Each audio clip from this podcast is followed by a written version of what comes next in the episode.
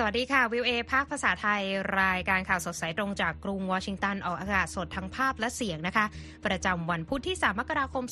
2567 ตามเวลาประเทศไทยค่ะ ซึ่งวันนี้มีดิฉันดีที่การกำลังวันร่วมด้วยคุณรัตพลอ่อนสนิท ร่วมดำเนินรายการนะคะสำหรับหัวข้อข่าวที่น่าสนใจมีดังนี้ค่ะ อิสราเอลโจมตีเบรุตสังหารผู้นำอาวุโสฮามาสไฟไหม้เครื่องบินบนรันเวย์สนามบินฮาเนดะของญี่ปุ่นหลังชนเข้ากับเครื่องบินอีกลำ ผู้นำฝ่ายค้านเกาหลีใต้วิดดับจากเหตุรอบทำร้ายขณะเยือนปูซาน จับตาฟรีวีซ่าถาวรไทยจีนเริ่มหนึ่งมีนาคมนี้หวังกระตุ้นการท่องเที่ยวส่วนเสริมข่าววันนี้ผู้เชี่ยวชาญชี้ความมีเสน่ห์และจริงใจ คุณสมบัติผู้นำสหรัฐยุคดิจิทัล และส่งท้ายกันที่ Valkyrie หุ่นยนต์หญิงของนาซาพร้อมปฏิบัติการในอวกาศรอติดตามทั้งหมดได้ในข่าวสดสายตรงจาก VOA สดจากกรุงวอชิงตันค่ะ ข่าวแรกวันนี้ยังคงต้องเกาะติดสถานการณ์ความขัดแย้งระหว่างอิสราเอลกับกลุ่มฮามาสนะคะ ซึ่งมีความเคลื่อนไหวเกี่ยวกับการสังหารเจ้าที่อาวุโสของฮามาสด้วยนะคะ ใช่ครับแต่ถ้าใครรออัปเดตเกี่ยวกับสถานการณ์เครื่องบินไฟไหม้ที่ญี่ปุ่นรอสักครู่เดียวนะครับ เราจะมีอัปเดตเช่นกันนะครับ มาที่เรื่องฮามาสก่อนนะครับ อิสราเอลนั้นส่งโดรนเข้าโจมตีที่ทำการของฮามาสในเลบานอนนะครับที่เมืองเบรุตซึ่งเป็นนครหลวงของเลบานอน แล้วก็สังหารสมาชิก อาวุโสนะครับของกลุ่มติดอาวุธฮามาสเพิ่มอีกรายนะครับตามการเปิดเผยของสื่อในตะวันออกกลางและกลุ่มฮามาสเองนะครับรายงานข่าวระบุว่าเจ้าหน้าที่อาวุโสของฮามาสที่เสียชีวิตลงในครั้งล่าสุดนี้ คือซาเลอัลอารูรีซึ่งเป็นหนึ่งในผู้ก่อตั้งหน่วยทหารที่ชื่อว่าคาซามบริเกตส์ซึ่งเป็นหนึ่งในผู้ก่อตั้งหน่วยดังกล่าวนะครับ แล้วก็หน่วยนี้เนี่ยมีส่วนรับผิดชอบในการ โจมตีอิสราเอลเมื่อวันที่ 7 ตุลาคม ซึ่งเป็นจุดเริ่มต้นของสงครามอิสราเอลฮามาสครั้งล่าสุดนี้นะครับอารูรีนั้นยังเป็นผู้ที่รัฐบาลอเมริกันประกาศเมื่อปีที่แล้วว่าพร้อมให้เงินรางวัลถึง 5 ล้านดอลลาร์สำหรับผู้ที่สามารถให้เบาะแสของสมาชิกอาวุโสของฮามาสรายนี้นะครับ อย่างไรก็ตามนะครับกองทัพอิสราเอลปฏิเสธครับที่จะให้ความเห็นเกี่ยวกับเรื่องนี้แม้สิ่งที่เกิดขึ้นจะดู เป็นไปในทิศทางเดียวกันกับคำมั่นของอิสราเอล ที่ประกาศก่อนหน้านี้ว่า จะสังหารผู้นำหลักๆ ของฮามาสให้หมด ก่อนที่กลุ่มติดอาวุธนี้จะทำการลุกรานและโจมตีตนเมื่อต้นเดือนตุลาคมปีที่แล้วด้วยซ้ำครับ คุณนิติการ ค่ะ ขยับกันไปที่รัสเซียนะคะ ได้เดินหน้าโจมตีด้วยขีปนาวุธอย่างหนัก และสังหารประชาชนอย่างน้อย 4 คนนะคะ และยังทำให้มีผู้ได้รับบาดเจ็บหลายสิบคนในกรุงเคียฟและคาคิฟ ตามการเปิดเผยของเจ้าหน้าที่ยูเครนเมื่อวันอังคารนะคะ กองทัพอากาศยูเครนเผยว่ากองกำลังรัสเซียส่งโดรน 35 ลำและยิงขีปนาวุธ 99 ลูก จากเครื่องบินและเรือรบของตนเข้ามาโจมตี และระบบป้องกันการโจมตีทางอากาศยิงโดรนทั้งหมด และขีปนาวุธ 76 ลูกตกไป หลังทางการยูเครนออกสัญญาณเตือนภัยการโจมตีทางอากาศเพื่อแจ้งประชาชนให้เข้าไปอยู่ในหลุมหลบภัยนะคะประธานาธิบดีวโลดิเมียเซเลนสกี้ของยูเครนได้กล่าวว่านับตั้งแต่ 31 ธันวาคมเป็นต้นมา ปีศาจร้ายรัสเซียส่งโดรนชาเฮด170 ลำ และยิงขีปนาวุธต่างๆ หลายสิบลูกเข้ามา ซึ่งส่วนใหญ่นั้นพุ่งเป้าไปยังโครงสร้างพื้นฐานพลเรือนค่ะ ผู้นำยูเครนยังเปิดเผยได้ว่ามีผู้ได้รับบาดเจ็บทั้งหมด 92 คน และว่ายูเครนจะร่วมทำงานกับทุกคนทั่วโลกที่เห็นคุณค่าของชีวิต เพื่อยกระดับการป้องกันการโจมตีทางอากาศของยูเครน และเพื่อให้รัสเซียรับผิดชอบต่อความเสียหายที่เกิดขึ้น และยังบอกได้ว่า รัฐก่อการร้ายต้องรับรู้ถึงปฏิกิริยาสะท้อนกลับของการกระทำของตนค่ะ คุณรัตพลคะ ครับ และผู้ที่รออัปเดตสถานการณ์เครื่องบินไฟไหม้ที่สนามบินฮาเนดะของญี่ปุ่นนะครับ เครื่องบินพาณิชย์ลำหนึ่งนะครับชนกับเครื่องบินของหน่วยงานยามฝั่งญี่ปุ่น เป็นเหตุให้เกิดเพลิงไหม้เครื่องบนรันเวย์สนามบินฮาเนดะของกรุงโตเกียวเมื่อคืนวันอังคารตามเวลาท้องถิ่นนะครับรอยเตอร์รายงานโดยอ้างข้อมูลจากหน่วยงานยามฝั่งญี่ปุ่นว่า เครื่องบินของทางหน่วยงานที่ชนเข้ากับเที่ยวบินของสายการบิน Japan Airlines พิ่งทำการลงจอด เป็นเครื่องที่กำลังจะมุ่งหน้านำความช่วยเหลือ ไปช่วยผู้ประสบภัยแผ่นดินไหวทางตะวันตกของประเทศ ซึ่งเหตุการณ์นั้นเกิดขึ้นเมื่อวันที่ 1 มกราคม และเหตุแผ่นดินไหวนั้นก็ส่งผลให้มีผู้เสียชีวิตอย่างน้อย 48 คนนะครับเซพีรายงานว่าเทสุโอะไซโตะ รัฐมนตรีกระทรวงคมนาคมยืนยันนะครับว่าผู้โดยสารและลูกเรือทั้งหมด 379 คนบนเที่ยวบิน JAL 516 ที่เพิ่งเดินทางมาจากสนามบิน ชินชิโตเซบนเกาะฮอกไกโดทางเหนือของประเทศ สามารถที่จะออกจากเครื่องไปอย่างปลอดภัยนะครับ ก่อนที่ไฟจะลามทั่วตัวเครื่อง ขณะที่นักบินของหน่วยยามฝั่ง เป็นเครื่องที่ชนกับสายการบินพาณิชย์นั้นหนีออกจากเครื่องมาได้ แต่ว่าลูกเรือที่เหลืออีก 5 คนเสียชีวิตนะครับ ทั้งนี้ภาพจากรายงานของ NHK แสดงให้เห็นว่าเครื่องบิน Airbus A350 ของ Japan Airlines ประสบเหตุไฟปะทุขึ้นมาที่ข้างลำนะครับ ขณะที่วิ่งอยู่บนรันเวย์หลังล้อแตะพื้นที่สนามบินได้เพียงครู่เดียวก่อนไฟจะลามไปทั่วทั้งลำนะครับ ผู้โดยสารคนหนึ่งบอกกับสำนักข่าวเกียวโดว่า ตนได้ยินเสียงกระแทกพื้นดังขึ้นขณะลงจอด และรู้สึกเหมือนกับว่าตัวเครื่องนั้นชนกับอะไรบางอย่าง ก่อนที่จะเห็นว่ามีไฟติดลุกไหม้ด้านหน้าต่าง และก๊าซรวมทั้งควันนั้นกระจายไปทั่วห้องผู้โดยสารนะครับผู้โดยสารบางรายใช้โทรศัพท์มือถือบันทึกภาพเหตุการณ์นี้ไว้ ซึ่งแสดงให้เห็นว่ามีไฟไหม้ที่บริเวณใต้ปีกและเครื่อง และภาพของผู้โดยสารที่เร่งอพยพออกมาจากเครื่องนะครับสื่อ NHK รายงานโดยอ้างข้อมูลจากกรมดับเพลิงของกรุงโตเกียวนะครับว่าผู้โดยสารเที่ยวบิน Japan Airlines สายนี้นั้นอย่างน้อย 17 คนได้รับบาดเจ็บตามรายงานของ Reuters ครับเจ้าที่กระทรวงคมนาคมญี่ปุ่นระบุในแถลงการว่าเที่ยวบินพาณิชย์ที่ประสบเหตุครั้งนี้กำลังพยายามลงจอดตามปกติครับ ก่อนที่จะชนกับเครื่องบินลาดตระเวนของหน่วยงานยามฝั่งที่อยู่บนรันเวย์ โดยไม่มีรายงานว่าเครื่องบินของ Japan Airlines ลำดังกล่าวมีปัญหาเครื่องยนต์และปัญหาอื่นแต่อย่างใดก่อนลงจอดนะครับรอยเตอร์รายงานได้ว่าหลังเหตุการณ์ดังกล่าว มีการสั่งปิดสนามบินฮาเนดะหลายชั่วโมงนะครับ ก่อนที่จะเปิดรันเวย์ 3 เส้นให้ใช้งานได้ในเวลาต่อมา ทางด้านรัฐมนตรีคมนาคมญี่ปุ่นบอกกับผู้สื่อข่าวด้วยว่า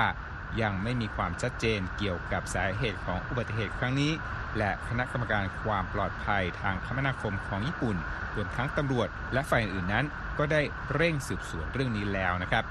ขณะเดียวกันครับ นายกรัฐมนตรีฟูมิโอคิชิดะกล่าวว่า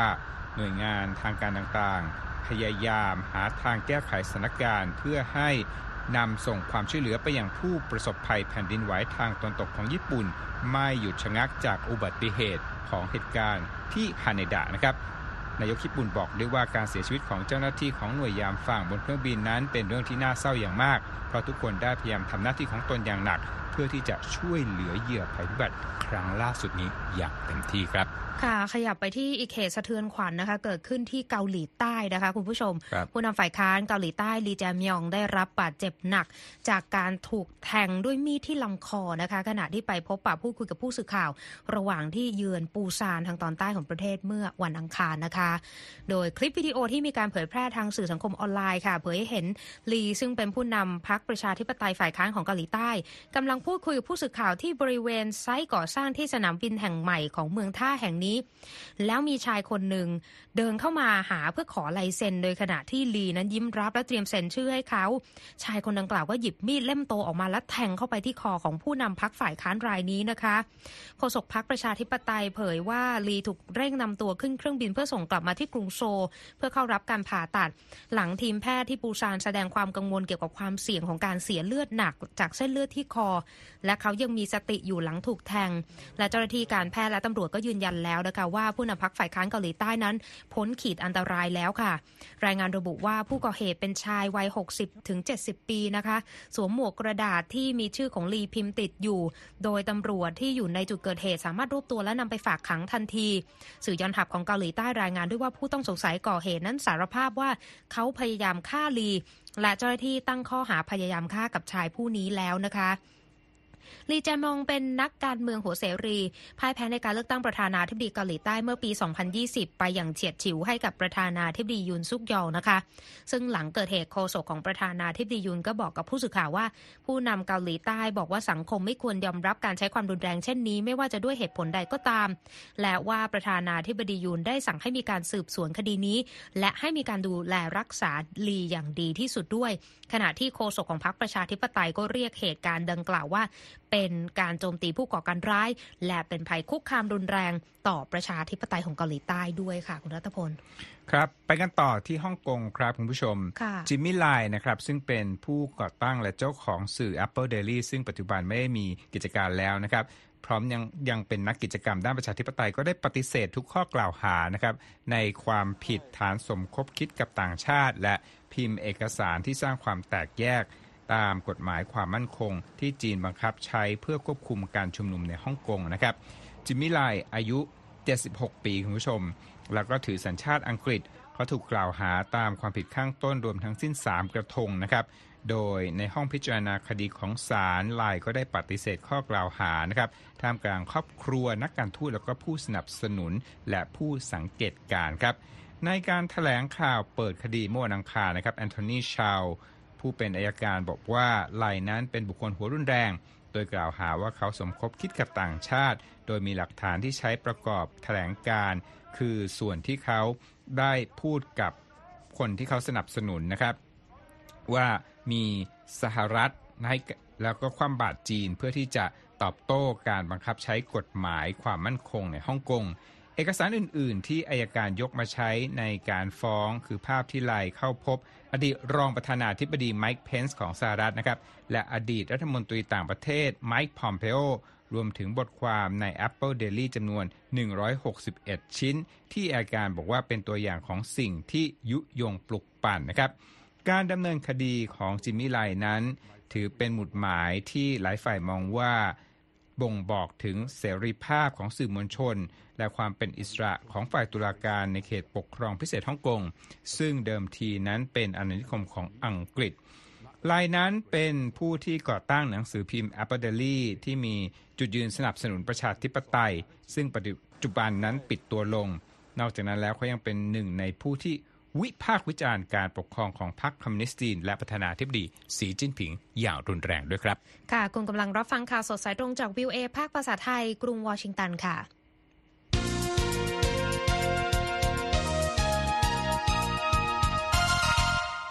มาที่เรื่องราวของสหรัฐกันบ้างนะคะ ก่อนจะไปรายงานพิเศษวันนี้มีความเคลื่อนไหว เกี่ยวกับแวดวงการศึกษาในอเมริกาด้วยโดยเฉพาะเรื่องของอธิการบดีของมหาวิทยาลัยชื่อดังในอเมริกาที่ตกเป็นประเด็นจับตามองใกล้ชิดนะคะ ใช่ครับคุณอธิการอธิการบดีของมหาวิทยาลัยฮาร์วาร์ดนะครับคลอดีนเกย์ซึ่งเป็นอธิการบดีของฮาร์วาร์ดที่เป็นคนผิวดำคนแรกค่ะประกาศว่าเธอจะลาออกจากตำแหน่งซึ่งเป็นข่าวใหญ่มากนะเป็นอธิการบดีของมหาวิทยาลัยเก่าแก่ แห่งที่สองแล้วนะที่ต้องลาออกก่อนหน้านี้เนี่ยมีอธิการบดีของ University of Pennsylvania นะครับสาเหตุนะครับคลอดินเกย์เนี่ยถูกกล่าวหาว่ามีบางส่วนของวิทยานิพนธ์ของเธอเมื่อปี 1997 ก็คือเมื่อ 23-24 ปีก่อนเนี่ยมีการยกข้อความหรือว่าก๊อปปี้ข้อความบางส่วนมา มีกระบวนการที่ตรวจสอบเรื่องนี้นะครับ ซึ่งทางผู้ตรวจสอบเนี่ยก็บอกว่า ไม่ได้ให้ข้อมูลที่กล่าวถึงต้นตอของที่มาเนื้อหาในอย่างชัดเจน แต่ว่าไม่ถือว่าเป็นการผิดกฎนะในการทำวิจัยทางวิชาการ แต่ก็นำมาซึ่งแรงกดดัน ซึ่งสิ่งนี้เนี่ยผนวกกับการที่เธอขึ้นให้การกับ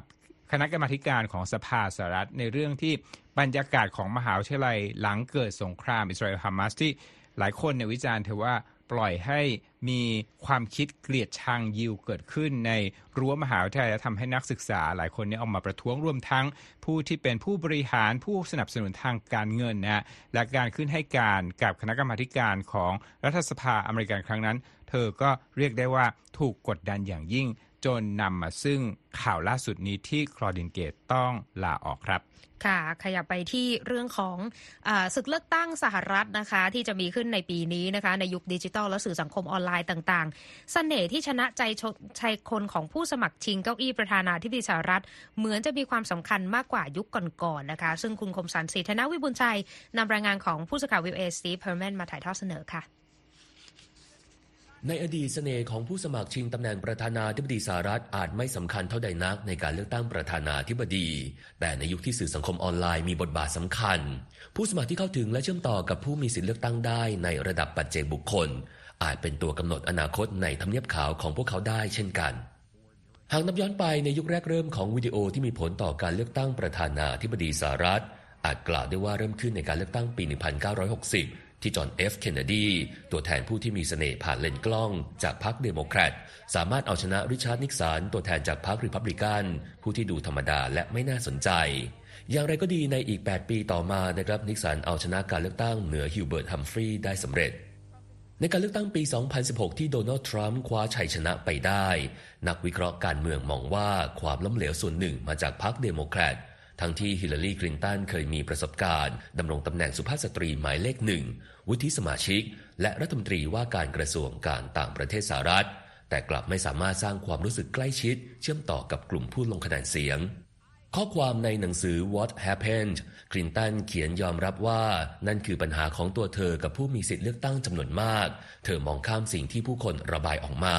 และมุ่งไปแต่การแก้ไขปัญหา รายงานวิชาการเมื่อปี 2015 ชี้ว่าเสน่ห์ที่ชนะใจคนของผู้สมัครชิงตำแหน่งประธานาธิบดีสหรัฐ และความสามารถด้านเศรษฐกิจระดับประเทศ เป็นปัจจัยที่มีความสัมพันธ์ต่อการทำนายว่าผู้ใดจะชนะการเลือกตั้ง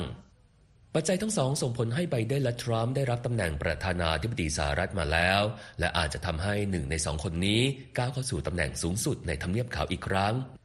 สำหรับลักษณะที่โดดเด่นต่อหน้าฝูงชน หลังการกล่าวสุนทรพจน์ บางครั้งไบเดนจะทักทายกลุ่มคน โพสท่าถ่ายรูปเซลฟี่ และเข้าสวมกอดผู้คน ขณะที่ทรัมป์นะครับจะมีท่าอันเป็นเอกลักษณ์ก่อนเดินลงจากเวที ที่เรียกกันว่า thumbs up โดยทรัมป์จะกำมือทั้งสองข้างชกเข้าชกออกเหมือนการต่อยมวย และเต้นไปตามจังหวะเพลงดิสโก้ที่เคยโด่งดังในปี 1978 อย่างเพลง YMCA ทรัมป์รู้สึกภูมิใจในความสัมพันธ์ที่แน่นแฟ้นระหว่างตัวเขากับกลุ่มผู้สนับสนุน แม้ว่าทรัมป์จะถูกตั้งข้อหาทางอาญาหลายสิบกระทงที่มาจากทั้งก่อน ระหว่างและหลังการดำรงตำแหน่งประธานาธิบดีสหรัฐ แต่การสำรวจคะแนนเสียงยังพบว่าทรัมป์มีคะแนนความนิยมนำหน้าผู้สมัครรายอื่น จากพรรคริพับลิกัน ในการเป็นตัวแทนลงชิงชัยตำแหน่งประธานาธิบดีปี 2024 you feel like you're one of them or they are one of you. อุนลิชเจนเซนอาจารย์ภาควิชานโยบายสาธารณะจาก Arizona State University กล่าวกับ VOA นะครับว่า เมื่อคุณรู้สึกเป็นหนึ่งในกลุ่มนั้น มันเหมือนกับการสร้างอัตลักษณ์ร่วม ขับเคลื่อนค่านิยมสตีเฟนฟานสเวิร์ธผู้อำนวยการ Center for Leadership and Media Studies จาก University of Mary Washington ให้ทัศนะกับ VOA ว่า การจับมือ การแสดงออกถึงท่าทาง และการกล่าวประโยคที่เสมือนลายเซ็นของตนเองซ้ำๆ ทั้งหมดนี้ช่วยให้เหล่าผู้สมัครสื่อสารข้อความส่งไปได้กว้างไกลมากยิ่งขึ้น ฟันสเวิร์ธอาจารย์ด้านรัฐศาสตร์กล่าวว่า คนส่วนใหญ่ที่กำลังติดตามผู้สมัครชิงตำแหน่งประธานาธิบดี จะไม่เคยได้พบตัวจริงของผู้สมัครเลย พวกเขาจะตัดสินใจจากสิ่งที่ได้เห็นผ่านสื่อ ว่าผู้สมัครคนไหนที่ถูกใจมากกว่าฟันสเวิร์ธเสริมนะครับว่า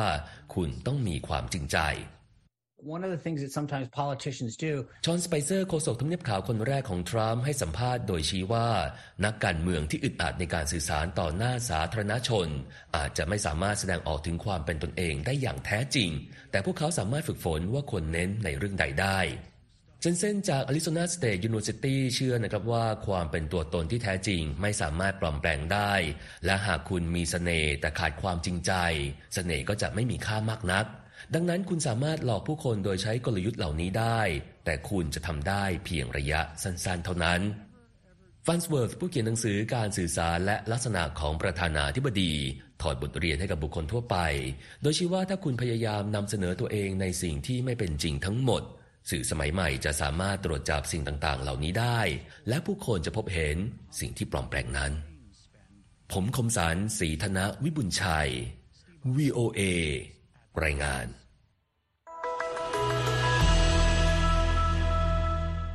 ขอบคุณมากค่ะ คุณคมสันคะมาเช็คสภาพตลาดหุ้นกันบ้างนะคะ วันนี้ก็ปิดตัวสับสนนะคะ ดาวโจนส์บวก 26 จุดที่ 37,715 จุดนะคะ S&P ลบ 27 จุดค่ะที่ 4,743 จุด NASDAQ ลบ 245 จุดนะคะที่ 14,700 66 จุด ราคาทองคำลบ 20 0.21%นะคะที่ 2,067 ดอลลาร์กับอีก 40 เซนต์ต่อออนซ์ค่ะ ส่วนค่าเงินบาทนะคะ 1 ดอลลาร์แลกได้ 34 บาทกับอีก 29 สตางค์นะคะ คุณรัตพลคะกลับมาที่ข่าวเกี่ยวกับประเทศไทยกันบ้างนะครับบลูมเบิร์กนะอ่าสำนักข่าวที่เกี่ยวข้องกับเศรษฐกิจ รายงานนะว่าไทยและจีนนั้นเห็นชอบในข้อตกลงทวิภาคีนะครับเกี่ยวข้องกับการยกเลิกวีซ่าที่เป็นวีซ่าสำหรับนักท่องเที่ยวนะครับทั้งของสองประเทศ ตามการเปิดเผยของนายกรัฐมนตรีเศรษฐาทวีสินนะครับบลูมเบิร์กว่านับเป็นท่าทีในการเร่งฟื้นตัวของภาคการท่องเที่ยวหลังโควิดคลี่คลายในประเทศไทยนะครับรายงานฉบับนี้บอกด้วยว่า ประเทศไทยเนี่ยอยู่ในอันดับ 64 ของ Henley Passport Index สุนิติการค่ะซึ่งเป็นผู้จัดอันดับพาสปอร์ตหรือหนังสือเดินทางที่ส่งอิทธิพลมากที่สุด โดยเราอยู่อันดับ 64 นะเขาบอกว่าพลเมืองไทยสามารถเดินทางเข้าประเทศต่างๆ ได้ 80 ประเทศทั่วโลกโดยไม่ต้องขอวีซ่าขณะที่สิงคโปร์ครองแชมป์หนังสือเดินทางที่ทรงอิทธิพลที่สุดในโลก เพราะสามารถเดินทางไปยัง 193 ประเทศได้โดยไม่ต้องขอวีซ่าครับคุณผู้ชม ค่ะก็ต้องจับตาในเรื่องของอุตสาหกรรมการท่องเที่ยวของไทยนะคะว่ามาตรการดังกล่าวเนี่ยจะช่วยหนุนอุตสาหกรรมนี้ได้มากน้อยแค่ไหนนะคะครับไปที่เรื่องราวเอ่อโชคดีรับปีใหม่เกิดขึ้นที่เอ่อ ผู้โชคดีจากรัฐมิชิแกนนะคะ คว้าแจ็คพอตลอตเตอรี่พาวเวอร์บอลมูลค่า 842 ล้านดอลลาร์นะคะ ประมาณใช่เหอ20,000 ไม่ใช่กรุงวอชิงตันเหรอคุณธิการ เอะหลายคนก็หวังใจกันอยู่นะคะ แต่ว่ามูลค่านี่เกือบ 3 0,000 ล้านแต่คุณรัตพลแล้วก็เป็นครั้งแรกนะคะ ที่มีผู้ถูกรางวัลใหญ่ในวันปีใหม่ นับตั้งแต่มีอืม Powerball ถือกำเนิดขึ้นในอเมริกาเมื่อปี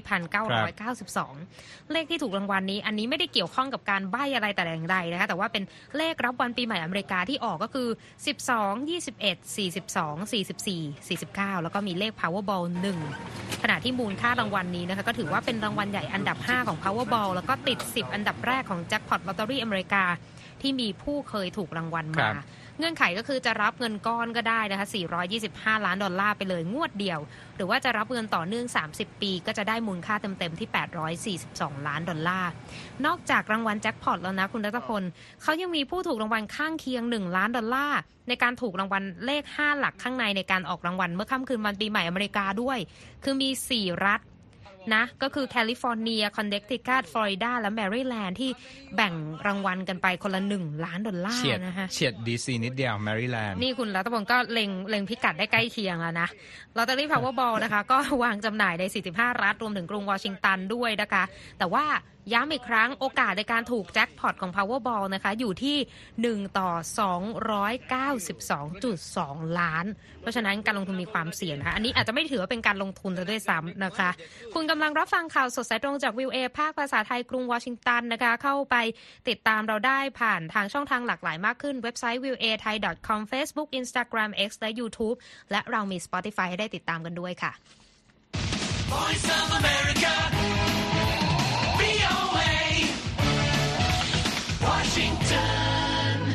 ส่งท้ายกันด้วยเรื่องราวเทคโนโลยีนะคะโลกแห่งครับการประดิษฐ์หุ่นยนต์ก็มีนวัตกรรมใหม่ๆผุดขึ้นมามากมาย หลายคนก็เลยคิดว่างานแบบไหนน่าจะเหมาะกับหุ่นยนต์จากกลสมัยใหม่บ้าง ไม่นานนี้นะคะ นักวิทยาศาสตร์ของอเมริกาพัฒนาหุ่นยนต์ในการปฏิบัติหน้าที่แทนนักบินอวกาศซะแล้ว หุ่นตัวนี้มีชื่อว่าวาลเครีตามตัวละครหญิงในประการนำโบราณนะคะและคุณรัตพลออสนิทนำรายของรอยเตอร์มานำเสนอค่ะ ใช่ครับคุณ หุ่นยนต์นี้นะเพราะเรียกว่าคุณเพราะว่ามีความคล้ายมนุษย์มากนะครับค่ะวาคิรีเนี่ยเป็นตัวละครนะในปรากรณำโบราณของภูมิภาคสแกนดิเนเวียนะหรือว่าภูมิภาคนอร์สในสมัยก่อนนั่นเองนะครับค่ะวาคิรีนั้นนี่ดูภาพครับมีความสูง 188 เซนติเมตร น้ำหนัก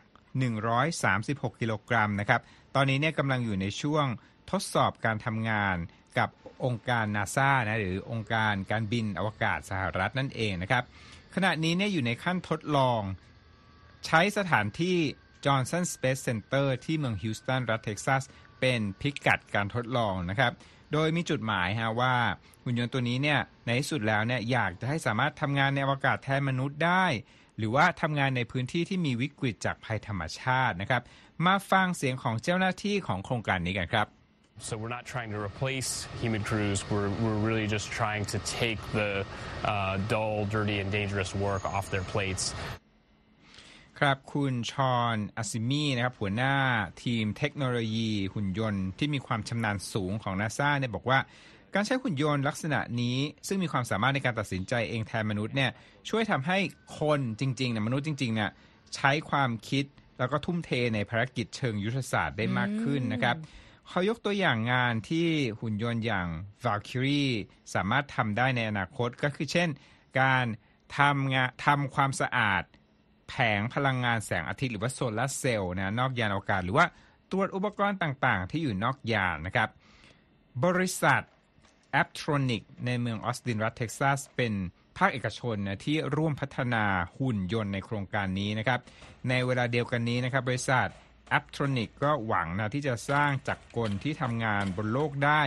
ซึ่งจะมีประโยชน์ต่อภารกิจในการสำรวจอวกาศของมนุษย์นะฮะหุ่นอพอลโลของบริษัทนี้คุณอธิการค่ะกำลังถูกพัฒนาขึ้นเพื่อทำงานในโรงงานนะฮะเช่นการเคลื่อน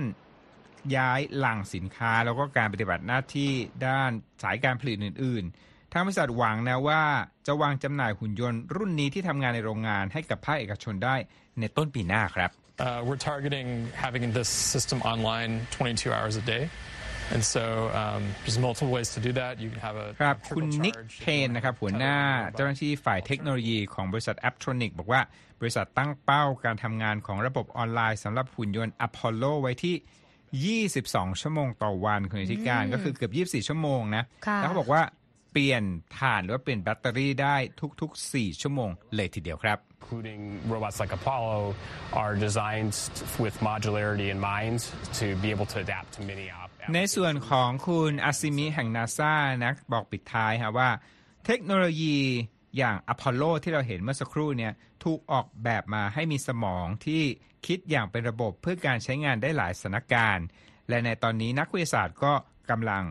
ทุ่มความพยายาม ที่จะเข้าใจให้ได้ว่าตอนนี้เนี่ยยังมีช่องโหว่ทางเทคนิคอะไรบ้าง ที่ต้องทุ่มเงินลงทุน ทุ่มทรัพยากรต่างๆ เพื่อการปฏิบัติหน้าที่ได้อย่างดี ในอวกาศนั่นเองครับ ค่ะขอบคุณมากค่ะคุณรัตพลคะก็ทำให้หลายคนเนี่ยอาจจะโล่งใจไปเต่อหนึ่งได้ว่า งานฉันยังไม่ถูกกระทบจากคุณยนต์ฮิวแมนอยแต่อย่างใดก็ แต่ก็ต้องเตรียมใจไว้นะคะเพราะว่าเทคโนโลยีเนี่ยมีแต่จะก้าวไปข้างหน้าเท่านั้นค่ะ และที่จบไปนะคะก็คือข่าวสดสายตรงจากกรุงวอชิงตันวันนี้นะคะ ดิฉันนิติการกำลังวันและคุณรัตพลอ่อนสนิทผู้รายงานสวัสดีค่ะ สวัสดีครับ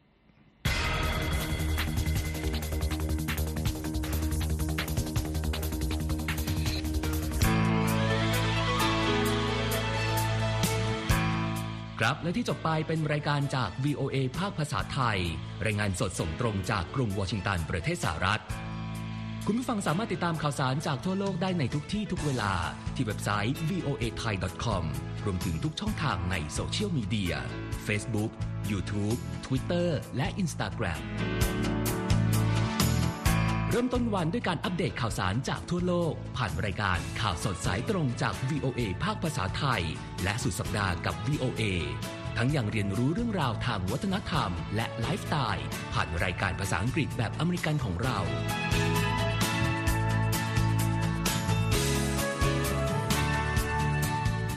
ติดตามความเคลื่อนไหวในประเทศสหรัฐ การเมืองอเมริกัน พร้อมเข้าใจที่มาที่ไปของเหตุการณ์สำคัญ รวมถึงข่าวต่างประเทศ จากแหล่งข่าวที่เชื่อถือได้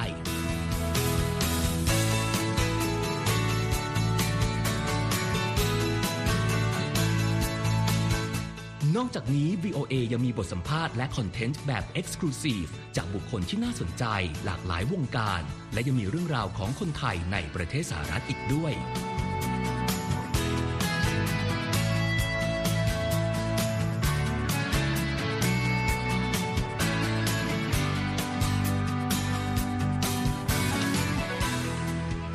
นะครับที่ให้ VOA ไทยเป็นส่วนหนึ่งในการติดตามข่าวสารสาระและเกร็ดความรู้ของคุณ จากรายการต่างๆ ที่เรามุ่งมั่นนำเสนอ เพื่อความเที่ยงตรง ทันเหตุการณ์ และมีประโยชน์ในทุกๆวัน